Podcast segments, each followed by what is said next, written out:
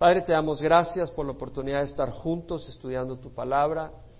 Te damos gracias que tú estás con nosotros y es mi oración, Señor, que tú ministres a la necesidad de cada uno. Señor, que tu palabra fluya por el poder de tu Espíritu, que nuestras mentes sean abiertas, Señor, a tu palabra y que ministre a nuestros corazones, ya sea dándonos ánimo, ya sea corrigiéndonos, mostrándonos, Señor, el camino fortaleciéndonos, Señor, trayendo arrepentimiento en esas áreas que necesitamos ser lavados y preparándonos como un pueblo santo, Señor, para tu venida. Padre, te rogamos también por aquellos ministerios fuera de este país que parten de esta congregación, Señor, y te damos gracias una vez más. Eh, sé glorificado en medio de nosotros hoy, en nombre de Jesús. Amén.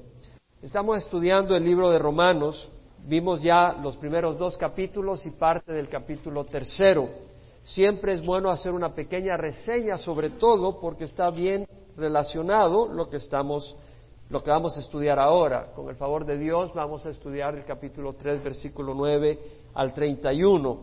Es eh, bastante amplio lo que queremos cubrir, así que vamos a arrancar con un poco de velocidad. Como hemos mencionado, Pablo se introduce en esta carta como siervo de Cristo Jesús, esclavo entregado para hacer la voluntad de su Señor, llamado a ser apóstol, ese es su llamado, ser un enviado, un mensajero que lleva un mensaje, ese mensaje de las buenas nuevas apartado para el Evangelio de Dios. La palabra Evangelio quiere decir buenas noticias, la salvación por medio de la fe. Ahora Pablo habla de ese mensaje en el versículo 16 y 17 del libro de Romanos, capítulo 1, cuando dice, no me avergüenzo del Evangelio, porque es el, poder de Dios para salvación de todo el que cree, del judío primeramente y también del griego, porque en el Evangelio la justicia de Dios se revela por fe y para fe, tal como está escrito, el justo por la fe vivirá. Entonces vemos que Pablo está hablando acá que en el Evangelio se revela la justicia de Dios, como por fe, es a través de la fe que somos declarados justos por el Señor, no por las obras, y eso es lo que Pablo va a estar exponiendo en los siguientes capítulos. Cuando habla de esa justicia por fe, la contrasta con la ira de Dios que viene contra todos aquellos que no vienen al Señor a través de la fe, porque entonces dependen de sus obras y las obras lo único que hacen es condenarnos. En el capítulo 1, versículo 18, Pablo habla de esa ira. Dice, la ira de Dios se revela desde el cielo contra toda impiedad e injusticia de los hombres que con injusticia restringen la verdad. Porque lo que se conoce acerca de Dios es evidente dentro de ellos, pues Dios se lo hizo evidente, porque desde la creación del mundo sus atributos invisibles, su eterno poder, su divinidad se han visto con toda claridad, siendo entendidos por medio de lo creado, de manera que no tienen excusa. Es decir, Pablo dice, que a través de la creación Dios ha manifestado su naturaleza, no tan perfectamente como en la palabra revelada de Dios, pero la naturaleza nos habla de ese Señor. Y debido a que se manifiesta el Señor, no hay excusa. Y dice, aunque conocían a Dios, no le honraron como a Dios ni le dieron gracias, sino que se hicieron vanos en sus razonamientos. Es decir, y su necio corazón fue entenebrecido. Es decir, en vez de honrar a Dios, le dieron la espalda. En vez de darle gracias a Dios, se volvieron necios y su corazón se entenebreció. Entonces cambiaron la gloria de Dios por la de una imagen de hombre corruptible, por aves, cuadrúpedos, reptiles, es decir, se volvieron idólatras. Ahora nosotros podemos adorar un ídolo, o sea, el mundo adora ya sea un ídolo físico o puede adorar un ídolo invisible en el sentido de el poder, o puede ser el dinero, o puede ser que uno mismo se ponga en el sitio que le corresponde a Dios y se pone uno como el centro de su propósito y de su vida. Entonces Dios los entrega a pasiones degradantes, Dios los entrega a la impureza de la lujuria de sus corazones, Dios los entrega a una mente depravada. Y hemos visto cómo el capítulo 1 cubre el carácter de los hombres debido a no honrar a Dios, no buscar a Dios, no tratar de conocer su voluntad para obedecerle. Como resultado vemos que cae el homosexualismo, el lesbianismo, la maldad, avaricia, malicia, homicidios, pleitos, engaños. Ahora, la persona puede juzgar y decir, bueno, estas personas cometen todo eso. Pablo dice, cuidado, piensas esto, hombre, tú que condenas a los que practican tales cosas, y haces lo mismo que escaparás el juicio de Dios. Es decir, si tú te sientas a condenar a los que practican tales cosas, pero tú las haces, no vas a escapar el juicio de Dios. Porque en Dios no hay acepción de personas. Los que han pecado sin la ley, sin la ley perecerán. Y los que han pecado bajo la ley, bajo la ley serán juzgados. Es decir, aún el gentil que no tiene la ley de Dios, tiene la ley de Dios escrita en sus corazones. Y por lo tanto su misma conciencia los juzga. Hemos estudiado eso en el capítulo 2.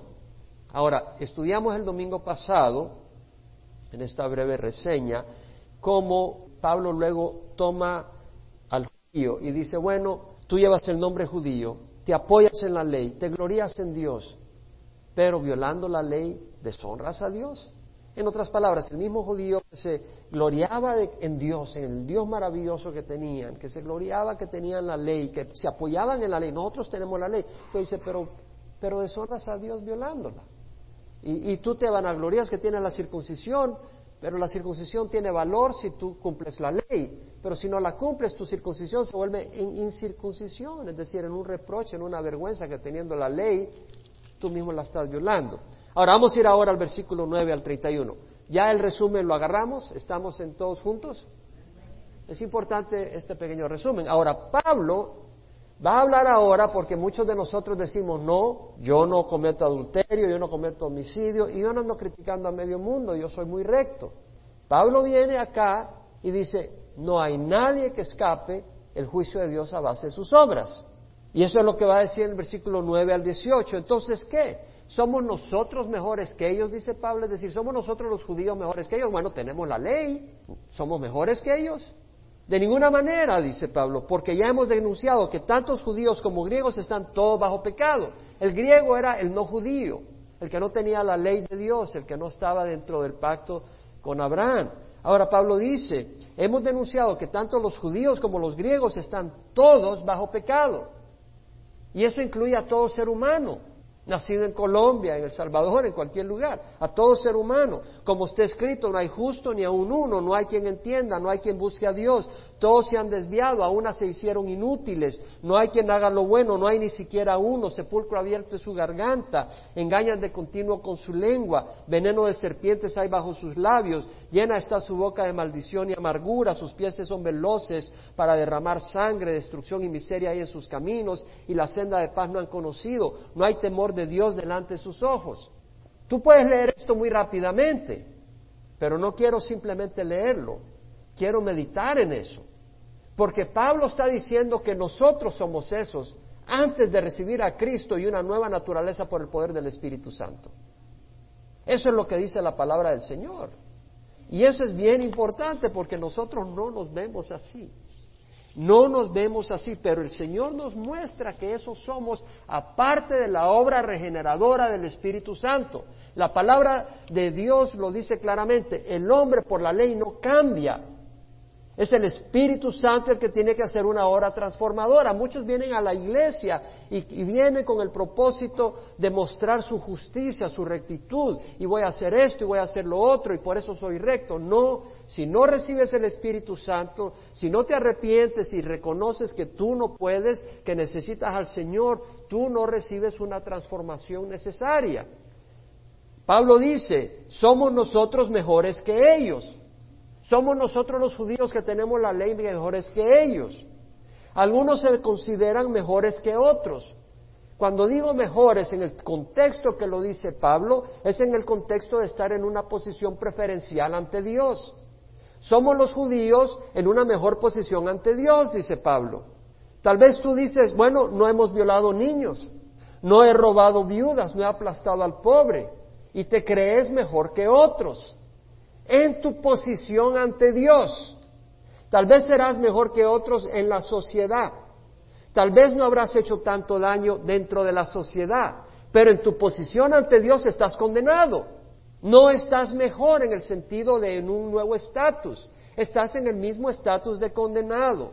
El que se ahoga por no alcanzar la orilla del mar. Ponle que naufraga el barco a 10 kilómetros de distancia y logra llegar a un kilómetro de la orilla y se ahoga, se ahoga igual que el que se ahoga a 20 metros de la orilla. Uno llegó más cerca de la orilla que el otro, pero ambos se ahogaron. Si viene un enemigo contra ti, tú le disparas y la bala le cayó a dos metros de distancia, ya no te protege si él te mata. Si le cae a cinco centímetros de distancia, tampoco te protege. Estaba más cerca del blanco, pero no le diste al blanco. Si saltas de un lado al otro lado de un precipicio, un precipicio de 300 metros, 900 pies de altura, y tú saltas y llegas a 5 centímetros de la orilla y te deslizas porque no llegaste. O llegas a un metro de la orilla, igual te caes. Entonces, lo que está diciendo, dice Pablo, de ninguna manera somos nosotros mejores que ellos, de ninguna manera. Categóricamente no, porque ya hemos denunciado que tanto judíos como griegos están todos bajo pecado. La palabra pecado, jamartía, en, en el griego quiere decir fallar el blanco, en el tiro al blanco. Es desviarse del camino recto, es la violación de la ley divina en pensamiento, obra o acción, es desviarse del camino por omisión o acción. No solo por acción, pero también por omisión. En Lucas capítulo 18 leemos las palabras del Señor sobre aquellos que se consideran justos por sus obras, que se consideran justos por sí mismos, por su rectitud personal. Lucas 18, versículo 9, refirió al Señor esta parábola a unos que confiaban en, en sí mismos como justos y despreciaban a los demás. Dos hombres subieron al templo a orar, uno era fariseo y el otro era recaudador de impuestos. El fariseo, puesto en pie, oraba para sí de esta manera. Dios te doy gracias porque no soy como de los demás hombres, estafadores, injustos, adúlteros, ni aun como este recaudador de impuestos. El recaudador de impuestos trabajaba para Roma. Roma les decía, tienen que recoger una cantidad, una cuota determinada de impuestos, pero más allá de eso les queda en su bolsillo. Entonces ellos estafaban a su misma gente. Y además estaban trabajando para un gobierno opresor de invasor de Israel. Eh, entonces los, eh, eh, recaudadores de impuestos eran vistos como estafadores, como traidores a la nación. Por otro lado, el fariseo era aquella persona que buscaba honrar a Dios con todas sus obras, todo lo que hacía, buscaba, desgraciadamente no se preocupaban por su corazón, sino por su apariencia, por la manera de ser vistos como justos una justicia basada en ritos y, en cosas externas, pero no basado en el centro del Evangelio, de la palabra de Dios. Y vemos acá que el fariseo decía, te doy gracias porque no soy como los demás hombres. O sea, él no estafaba visiblemente, él no era injusto en una manera visible, no era un adúltero visiblemente, no buscaba a la mujer de su prójimo literalmente, aunque en su corazón adulteraba. Y dice, yo ayuno dos veces por semana, era un hombre religioso. Doy el diezmo de todo lo que gano. Era un hombre sacrificado para las cosas del templo. Pero el recaudador de impuestos de pie y de cierta distancia no quería ni siquiera alzar los ojos al cielo, sino que se golpeaba el pecho diciendo, Dios, ten piedad de mí, pecador, Señor, yo, he pecado, perdóname, ayúdame. Os digo que éste descendió a su casa justificado, pero aquel no, porque todo el que se ensalza será humillado. En otras palabras, y el que se humilla será exaltado. Lo que está diciendo el Señor es que este fariseo estaba confiando en su religiosidad, estaba confiando en sus obras, estaba confiando en su, en su carácter, en su naturaleza para decir, yo soy justo. el Señor dice, no te has visto con la luz de Dios. No te has visto con la luz de Dios. No hay nadie, absolutamente nadie acá que pueda decir yo soy justo aparte de la sangre de Cristo Jesús y la obra transformadora que está haciendo el Señor en nosotros. Cuidado con compararnos con otros. En el versículo 10 Pablo dice, como está escrito, está escrito la palabra de Dios, no hay justo ni aun uno. La palabra justo en el griego quiere decir una persona recta, que cumple los preceptos de Dios sin falta, sin culpa, inocente de violar la ley divina. ¿Cuál es la ley revelada en el Antiguo Testamento? En Deuteronomio 6.5, el Señor dice a través de Moisés, amarás a Jehová tu Dios con todo tu corazón, con toda tu alma, con toda tu mente. Ese es un mandato. Amarás al Señor, a Jehová tu Dios, con todo tu corazón, con toda tu alma, con todas tus fuerzas. Amar a Dios es más que un sentimiento o una emoción, es honrarle y obedecerle es buscar hacer su voluntad de todo corazón, siempre, no ocasionalmente, apasionado por Él y por su reino más que por cualquier otra cosa o cualquier otra persona. Esa es la ley, amarás al Señor tu Dios con todo tu corazón, es decir, Dios va a ser número uno en todo lo que haces y piensas. En Levítico 19, 18 dice, amarás a tu prójimo como a ti mismo, yo soy Jehová. Esa es la ley que tenía el pueblo de Israel, amar a tu prójimo como a ti mismo. ¿Quién ha cumplido eso realmente? En Ezequiel 18, 4, 9 dice, he aquí todas las almas son mías, tanto el alma del Padre como el alma del Hijo mías son. El alma que peque, esa morirá, no solo físicamente, pero separado de Dios eternamente.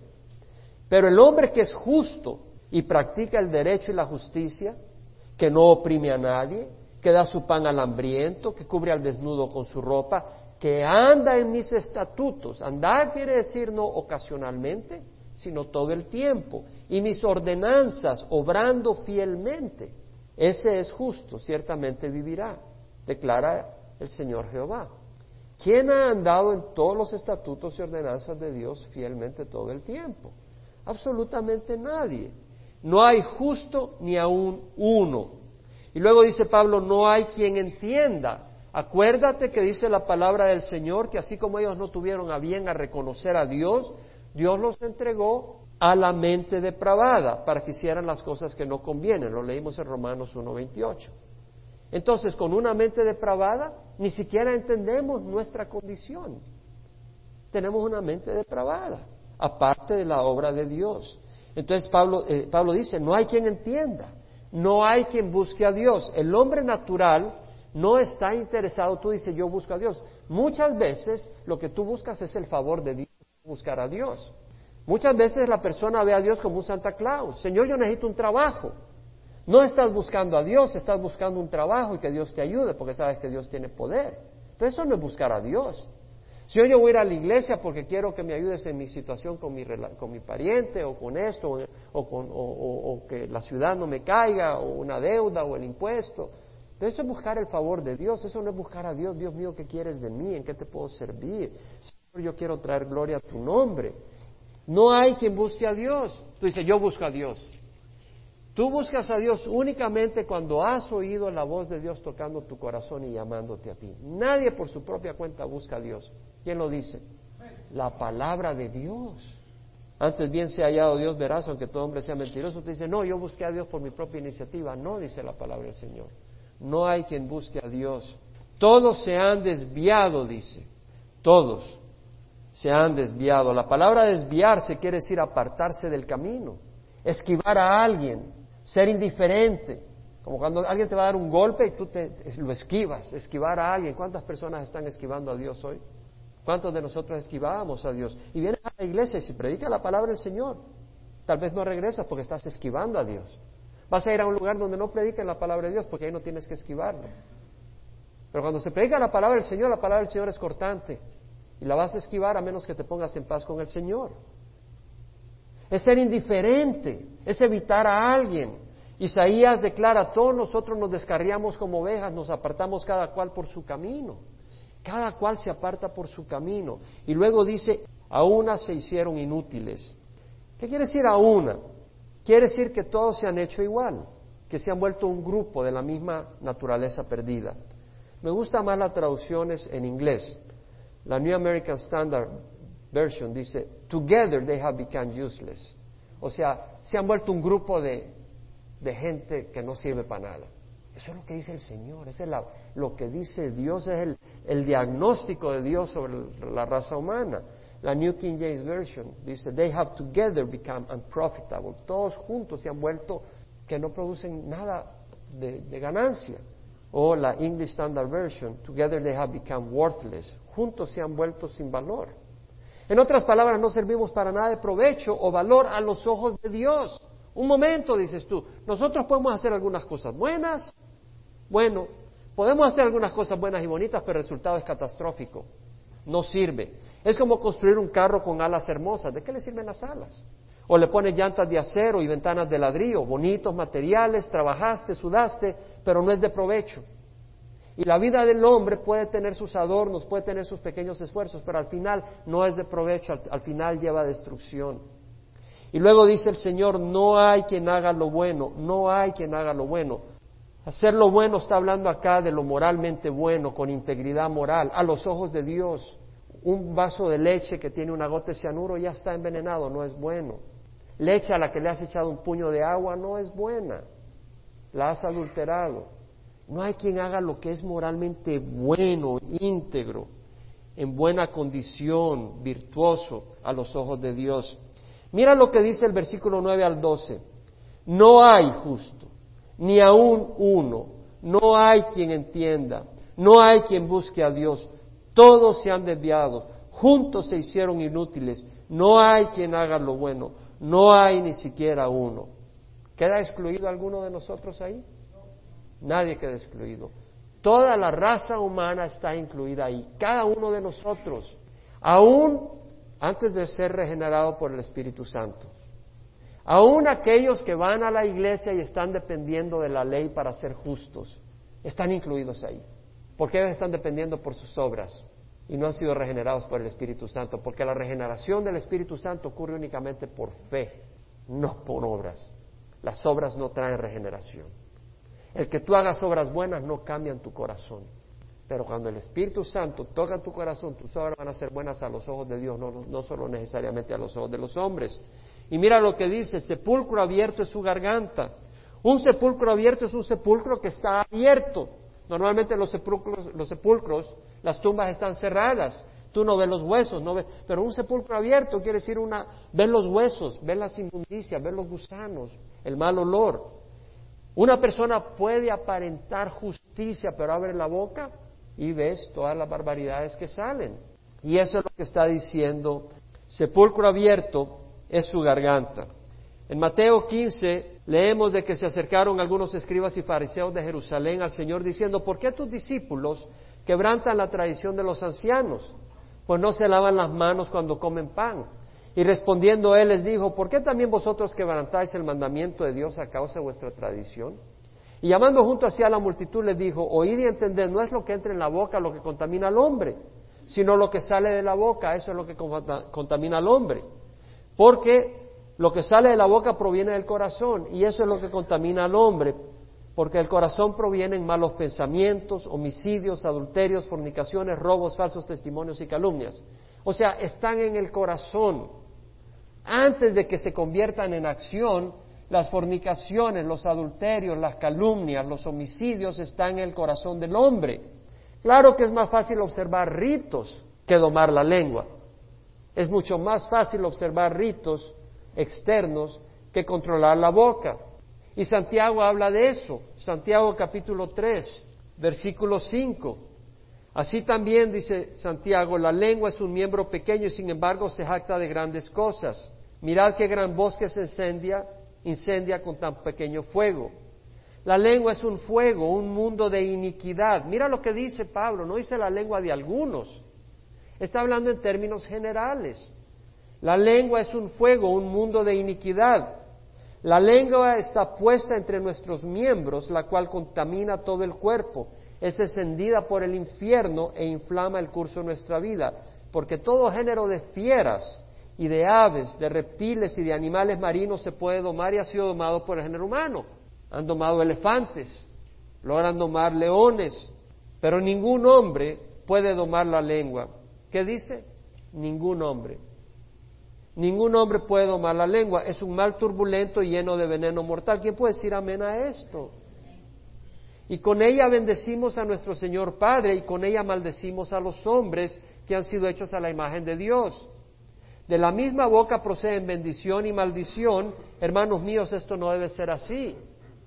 Lo que estamos viendo acá es que Santiago dice, esto no debe ser así. Tú dices, no, yo bendigo a la gente, yo hago cosas buenas, y esto y lo otro, pero también maldices, también usas la lengua para traer destrucción. El problema no es que bendigas, el problema es que también maldices. Una vez más es como ofrecer carne con gusanos, carne con larva y con todo tipo de bacterias. No sirve, hay sangre, hay carnita fresca, pero está llena de inmundicia. En Romanos continúa Pablo hablando del ser humano, dice, engañan de continuo con su lengua, veneno de serpientes hay bajo sus labios. Es decir, engañan de continuo. Yo creo que no nos damos cuenta lo mucho que el hombre engaña. Tenemos una tendencia para engañar increíble. Es decir, disimulamos lo que decimos, pero decimos las cosas para manipular. Decimos las cosas para controlar. Decimos las cosas para obtener ventaja. Decimos las cosas para poner cizaña y destruir. Entonces vemos que dice acá, engañan de continuo con su lengua. Tiene la apariencia las palabras, pero tienen otro propósito. Además dice veneno de serpientes hay bajo sus labios. Está hablando de todos nosotros, hermanos, sin ser regenerados. Muerte y vida están en el poder de la lengua y los que la aman comerán su fruto. Pero luego dice el Señor Jesucristo, yo digo que toda palabra vana que hablen los hombres darán cuenta de ella en el día del juicio. Esta es la ley de Dios. Si tú quieres entrar al reino de los cielos cumpliendo la ley, esta es la ley de Dios. Todo el que hable una palabra vana va a tener que dar cuenta de ella en el día del juicio. Si tú vas a depender de tus obras, tienes un reto muy grande. Y este es el juicio de Dios sobre nosotros, esa es la evaluación de Dios sobre nosotros. Llena está su boca de maldición y amargura. Maldición es una petición malevolente a Dios para que traiga destrucción a alguien. O una petición a, a seres sobrenaturales, demonios, pidiendo daño. Es usar la boca para traer destrucción. Amargura, la palabra amargura en el griego es bilis amarga, una raíz amarga que produce fruto amargo. Un corazón amargo trae tremenda destrucción. El, Señor nos, nos, advierte en el libro de Hebreos de la raíz de amargura por la cual son destruidos muchos. Hay una maldad extrema que brota de un corazón lleno de amargura. Hay odio lleno de amargura. Y Pablo dice engañan de continuo con su lengua, veneno de serpientes hay bajo sus labios, llena hasta su boca de maldición y amargura. Sus pies son veloces para derramar sangre, es decir, somos prontos para tomar represalia, para desquitarnos, para vengarnos. Si alguien nos da un golpe, no esperamos tres semanas para regresarlo. Si alguien se nos corta en medio del camino, inmediatamente reaccionamos. Tenemos, que tener el Espíritu Santo para no reaccionar. Si nos sacan la mano, no, no nos quedamos tan tranquilos. O nos quedamos tranquilos si tenemos miedo que la otra persona tenga una pistola y nos dispare. lo que nos frena no es el amor a Dios, sino el temor a que nos quiten la vida. Destrucción y miseria hay en sus caminos. Destrucción, la palabra destrucción quiere decir en el griego algo que está quebrado, hecho pedazos. Calamidad, ruina, devastación. Eso es lo que conllevamos nosotros. Si el corazón nuestro no está regenerado, va a llevar devastación a nuestros hogares, va a llevar devastación al lugar donde trabajamos. Destrucción y miseria, la palabra miseria acá quiere decir penurias, problemas, dificultades inmensas. Y la senda de paz no han conocido, es decir, no somos caminantes del camino de paz, sino que estamos turbulentos con conflictos internos y con conflictos externos. Sin la regeneración del Espíritu Santo el hombre tiene conflictos internos y conflictos externos, porque no está en paz con Dios, no puede estar en paz con su prójimo. Y no hay temor de Dios delante de sus ojos. Tú dices, yo tengo temor a Dios, ¿de veras? Entonces, ¿por qué no buscas lo que dice la palabra de Dios? Yo tengo temor de Dios, Dios me, cuide, Dios no, no, derrame su ira. ¿De veras tienes un verdadero temor de Dios? ¿Por qué cuando nadie te está viendo, enciendes la televisión y ves lo que no debes ver? O en el Internet ves lo que no debes ver. No hay un temor de Dios. Dios está en todas partes. Un verdadero temor a Dios se muestra en una vida que honra a Dios en todo momento. No solo cuando te están viendo, eso es temor de los hombres. Ahora, en el versículo 19 al 31, Pablo va a hablar de la única justicia y por eso he dado todo el resumen cada domingo para poder llegar a estos versículos que son claves y de gran bendición, como todo lo que hemos leído. Pero en el versículo 19 al 31 veremos que Pablo ya nos trae la respuesta, porque ha hablado de la ley y de las obras. Y en los versículos 9 al 18, la obra, que nos, la obra de Dios, o sea, el juicio de Dios, que prácticamente nos condena a todos nosotros. Pero yo espero y me tomé el tiempo que nadie de nosotros acá si no hemos sido regenerados, diga yo soy mejor que otra persona. Porque ante los ojos de Dios estás igual de condenado que cualquier otra persona. Estás separado de la gracia de Dios. Ahora bien, dice Pablo, sabemos que cuando dice la ley lo dice a los que están bajo la ley, para que toda boca se calle y todo el mundo sea hecho responsable ante Dios. Es decir, la ley lo dice para que toda boca se calle, es decir, para que no te excuses. Es como aquella persona que dice, bueno, yo no hice nada malo. No, yo no, el, niño, yo no me comí el cake. Y saca la mano y las tiene llenas de chocolate. Y las manos, ay, ya, no puede decir más. O la persona que dice, yo no lo maté, yo no lo maté, y ya le miran la camisa y está llena de sangre. Mira tu camisa, y ya, se quedó callado. Entonces Pablo dice, la ley está para que toda boca se calle, o sea, para que ya dejes de justificar tu pecado y decir no he pecado. La ley está para que digas he pecado y todo el mundo sea hecho responsable. ¿Qué dice? ¿Qué gente? Todo el mundo se ha hecho responsable. La palabra responsable acá, en la New Living Translation me gusta cómo lo traduce, la traduje del inglés al español, para mostrar que el mundo entero es culpable ante Dios. A ver, hubo un accidente, ¿quién es el responsable del accidente? ¿Qué quiere decir? ¿Quién es el culpable? Hubo una crisis ahí, ¿quién es responsable de esto? O sea, eso es lo que quiere decir responsable. No que es una persona muy responsable, sino que todo el mundo se ha hecho responsable, es decir, que todo el mundo sea accountable, como dice la New American Standard Version, o guilty, como dice la New King James Version y la King James Version. La palabra responsable quiere decir estar bajo juicio, uno que perdió su caso, un deudor de alguien, o sea, que se haga responsable del daño que ha hecho. Para que todo el mundo sea hecho responsable ante Dios. Porque por las obras de la ley ningún ser humano será justificado delante de él. Mira lo que dice, es un versículo tremendo. Léelo, por favor, míralo en tu Biblia. Por las obras de la ley ningún ser humano será justificado delante de Dios, pues por medio de la ley viene el conocimiento del pecado. La ley es como una lámpara que te ilumina tu pecado, tu naturaleza pecadora no te salva. Y por eso dice, pero ahora, pero por ahora la ningún ser humano será justificado. Quiero mencionar, la palabra justificado quiere decir ser declarado justo. Ante Él. La gente podrá decir que tú eres justo. Vas a la iglesia, haces esto, haces rezos, esto, el otro. Pero ante Dios no vas a ser justificado. Ahora, aparte de la ley, aparte de la ley, la justicia de Dios ha sido manifestada, atestiguada por la ley y los profetas. Es decir, la justicia, la rectitud de Dios la integridad que Dios demanda ha sido manifestada. Dios da esa justicia. Dios la da. La, Dios, la justicia que Dios demanda no la haya en el ser humano. Dios la tiene que dar. Dárnosla a nosotros. No está en nosotros. Y por eso dice, aparte de la ley, la ley no nos da la justicia. La ley no nos hace justo, la ley muestra que estamos condenados.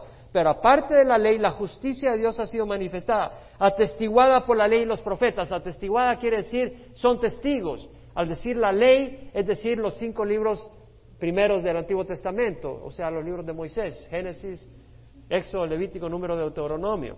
La ley y los profetas son los libros escritos por los profetas.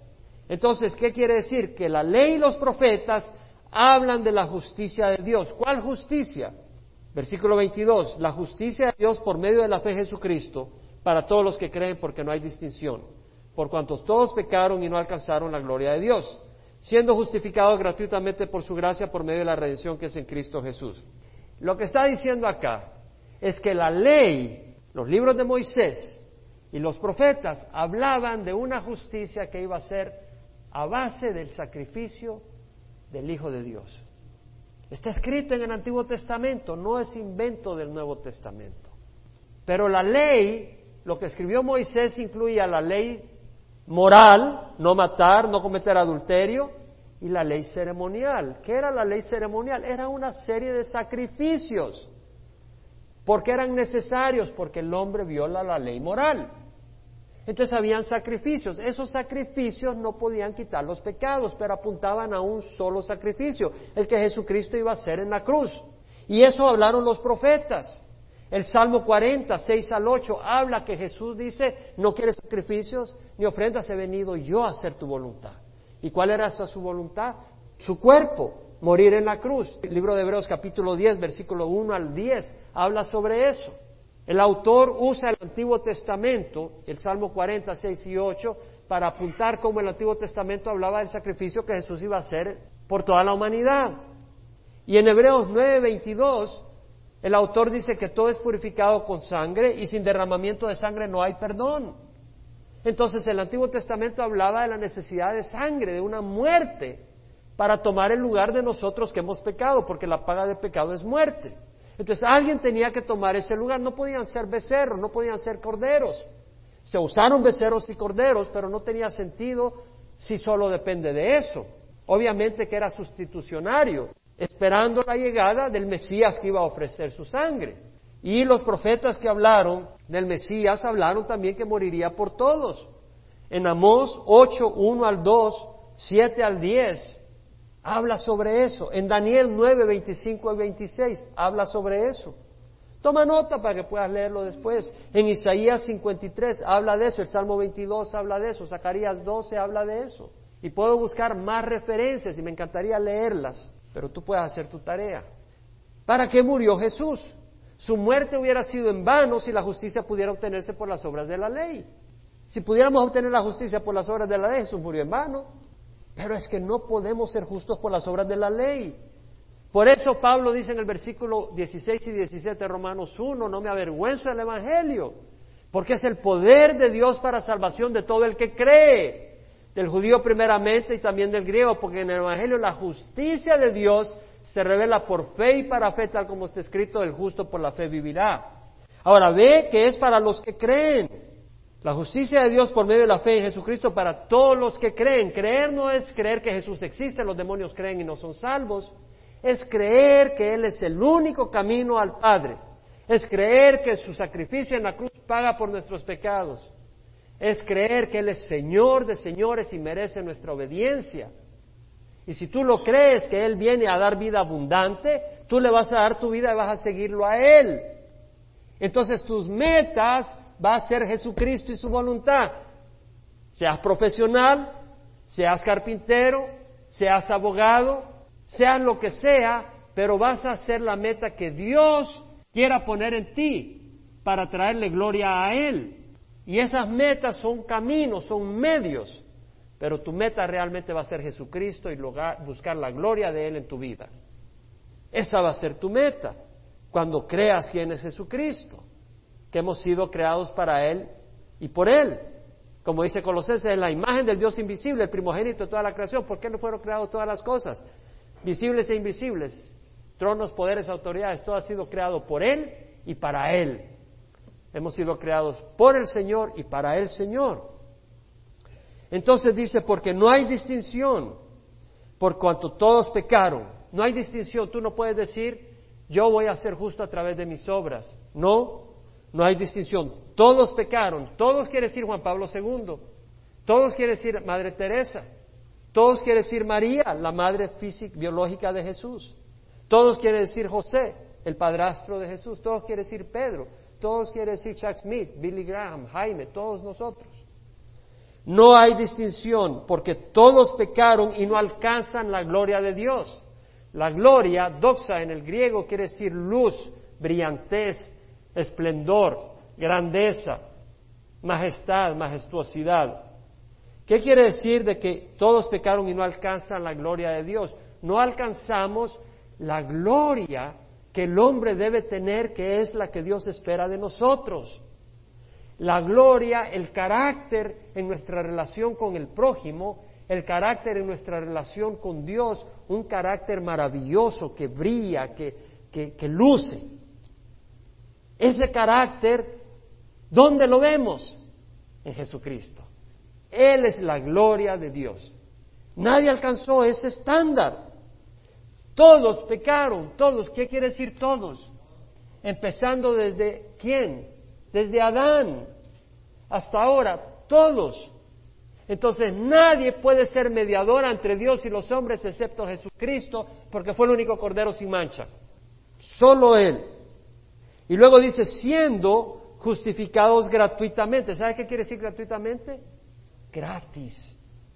No es un salario de vengado, es gratis, no tienes que pagar, ya lo pagó el Señor.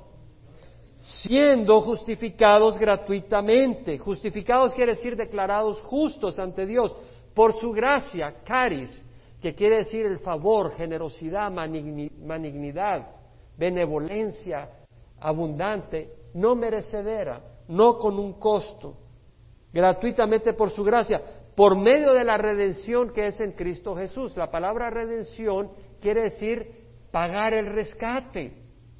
Estábamos vendidos esclavos a Satanás. Alguien tuvo que pagar el rescate para liberarnos de Satanás. Fue Jesucristo.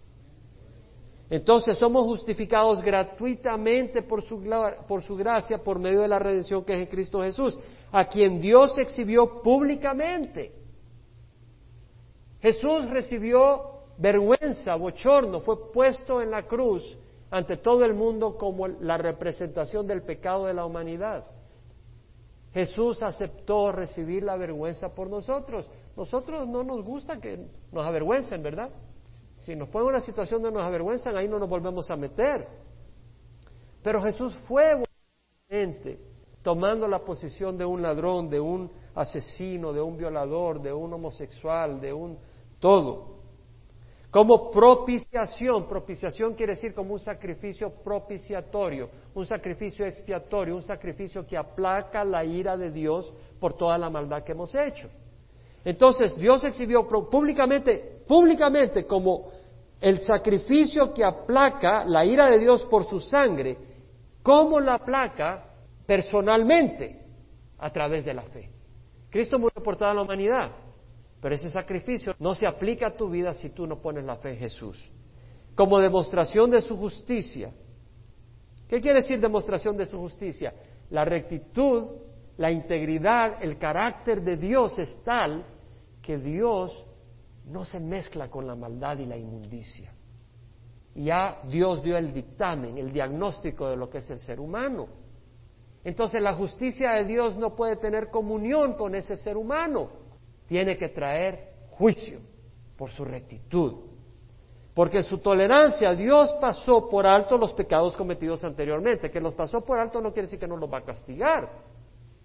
Lo que quiere decir es que el Señor traía un tiempo especial en que iba a manifestar a Jesucristo y Jesucristo iba a dar su vida en la cruz. Entonces Él esperó, pasó por alto, no destruyó al hombre que había pecado pero había puesto la fe en Dios. Ya veremos que en el Antiguo Testamento la salvación era por fe también, y vamos a entenderlo. Pablo habla sobre eso, aunque se cumplía la ley, pero la ley nos salva.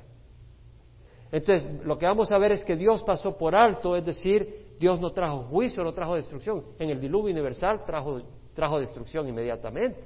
En Sodoma y Gomorra trajo destrucción. Pero después de Sodoma y Gomorra, después del diluvio universal, el Señor no destruyó a la humanidad ha esperado.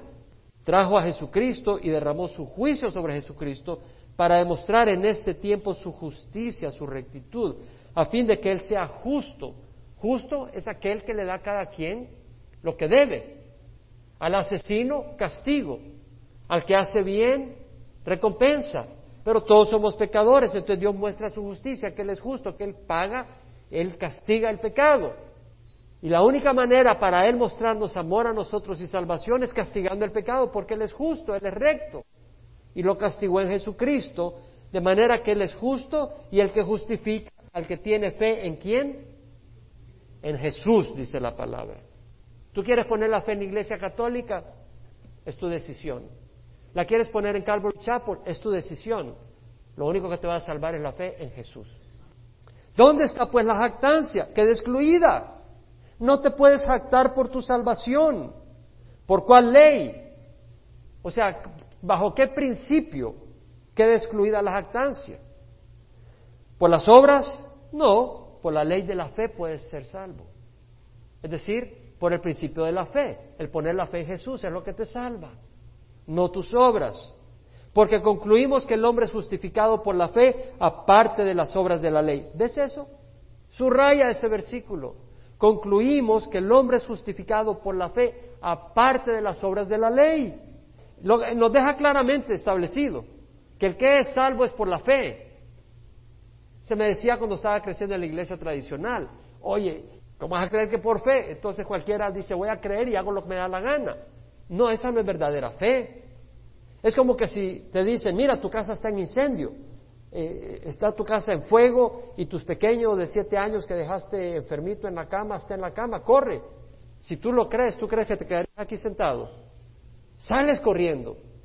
La verdadera fe muestra acción. Es la fe de la que estamos hablando. Ahora, Pablo luego dice, bueno, Dios no solo es el Dios de los que tienen la ley, también es el Dios de los que no tienen la ley, siempre que sean los que pongan la fe en Jesús.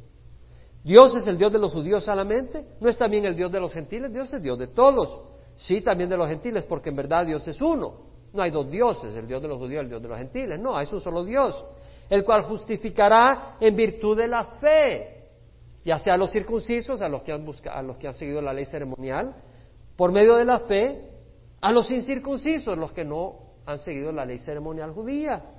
Y luego concluye el capítulo 3 diciendo, anulamos entonces la ley por medio de la fe. Es decir, es interesante la, es interesante la palabra de Dios, o sea, es, es hermosa y es interesante porque no hay nada puesto en vano. Dice, anulamos entonces la ley por medio de la fe. Es decir, alguien puede decir, ok, entonces, como es por la fe, la ley no tiene ningún significado. No, dice Pablo. De hecho, cuando tú pones la fe en Jesucristo, lo que estás diciendo es, la ley es verdadera, la ley me condena, la ley tiene su peso y la ley demanda mi vida. Y no hay manera que escape. Y el único escape es en aquel que recibió todo el juicio de la ley por mi pecado. O sea, estás diciendo, la ley realmente es la ley.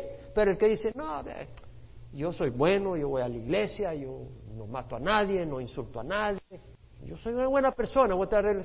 Tú no, estás, tú no estás tomando en cuenta la ley. Porque si tomaras en cuenta la ley, te das cuenta que estás condenado. Entonces, por eso Pablo dice, al contrario, confirmamos la ley. Vamos a cerrar, vamos a pararnos. Tal vez tú has estado descansando en tu justicia. Tal vez el Señor te ha hablado ahora, en, en esa área. Nos ha hablado a todos, pero tal vez te ha hablado en esa área donde tú has estado descansando en tu justicia. Y te consideras recto porque haces esto, haces el otro, no haces esto, no haces el otro, pero realmente no has rendido tu vida a los pies de Jesús. Entonces estás dependiendo de tus obras, si no eres justo, estás condenado ante Dios.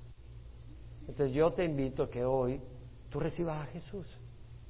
¿Puedes cerrar los ojos, por favor? Si alguien dice, yo quiero poner hoy mi fe exclusivamente en Jesús, ya no en mis obras, puedes levantar la mano. Gloria al Señor, gloria a Dios. Gloria al Señor, gloria a Dios, gloria al Señor, gloria al Señor. Y tú que estás viéndonos por internet, puedes poner la fe en el Señor Jesucristo, no en tus obras. Ya el Señor dio su juicio y estamos totalmente condenados aparte de descansar en Jesús y lo que Él hizo en la cruz. Y ahí donde estás hoy, vas a recibir a Jesús y ser liberado ya no por tus obras. Y si es por fe, puedes descansar porque Él ya pagó en la cruz. Qué linda noticia, qué linda noticia. Ora conmigo. Dice la palabra del Señor, que la palabra de fe que predicamos, la palabra de fe está cerca de ti, de tu boca y en tu corazón, que si confiesas a Jesús por Señor y crees en tu corazón que Dios lo resucitó de la muerte, serás salvo, porque con el corazón se cree para ser declarado justos y con la boca se confiesa para salvación, porque todo el que crea en Él jamás será avergonzado. Ven hoy a los pies de Jesús. Ven hoy y di, Señor, mi justicia es basura, la tiro al suelo y abrazo tu justicia, Señor. Ora conmigo, Padre Santo, te doy gracias por enviar a tu Hijo Jesús a morir en la cruz. Hoy recibo a Jesús en mi corazón como mi Señor y mi Salvador, para dejar de confiar en mis obras y hoy confío en tu sacrificio en la cruz. Tú eres el buen pastor, Señor Jesús. Tú moriste por mí en la cruz. Hoy te recibo como Señor y Salvador mío. Hoy te pertenezco. Te doy gracias por proveer un camino, porque no había camino a base de obras y tú pagaste el castigo que yo merezco. Hoy te recibo como mi Señor y mi Salvador. En nombre de Cristo Jesús. Amén. Con los ojos cerrados, Padre, te doy gracias por cada uno que ha hecho esta oración, ya sea por primera vez o la ha repetido rededicando su vida y poniendo su fe en ti, lo que tú has hecho ya no en sus obras. Y sabemos que ahora el Espíritu Santo entra en cada uno de aquellos que han hecho esta oración para empezar la obra regeneradora, transformadora, pero esa es tu obra. Y lo único que tenemos que hacer es dejarnos moldear por ti para tener la gloria de Cristo Jesús, la gloria que el Señor mostró ese carácter, esa naturaleza que tú nos vas a dar. Como dice la palabra, cuando Él venga seremos semejantes a Él porque le veremos tal como Él es. Te damos gracias en nombre de Cristo Jesús. Amén. Padre, te ruego por cada uno que te ha recibido, bendícelos, llénalos de gracia, de favor, que busquen de tu palabra, se congreguen en un lugar donde se estudia tu palabra y sea glorificado en sus vidas como las de esta congregación. Gracias por habernos liberado, por haber pagado el rescate, Señor por habernos dado vida eterna. Que esa vida se manifieste, Señor, por el poder de tu Espíritu, para gloria de tu santo nombre. Y el pueblo de Dios dice, amén. Dios les bendiga, hermanos.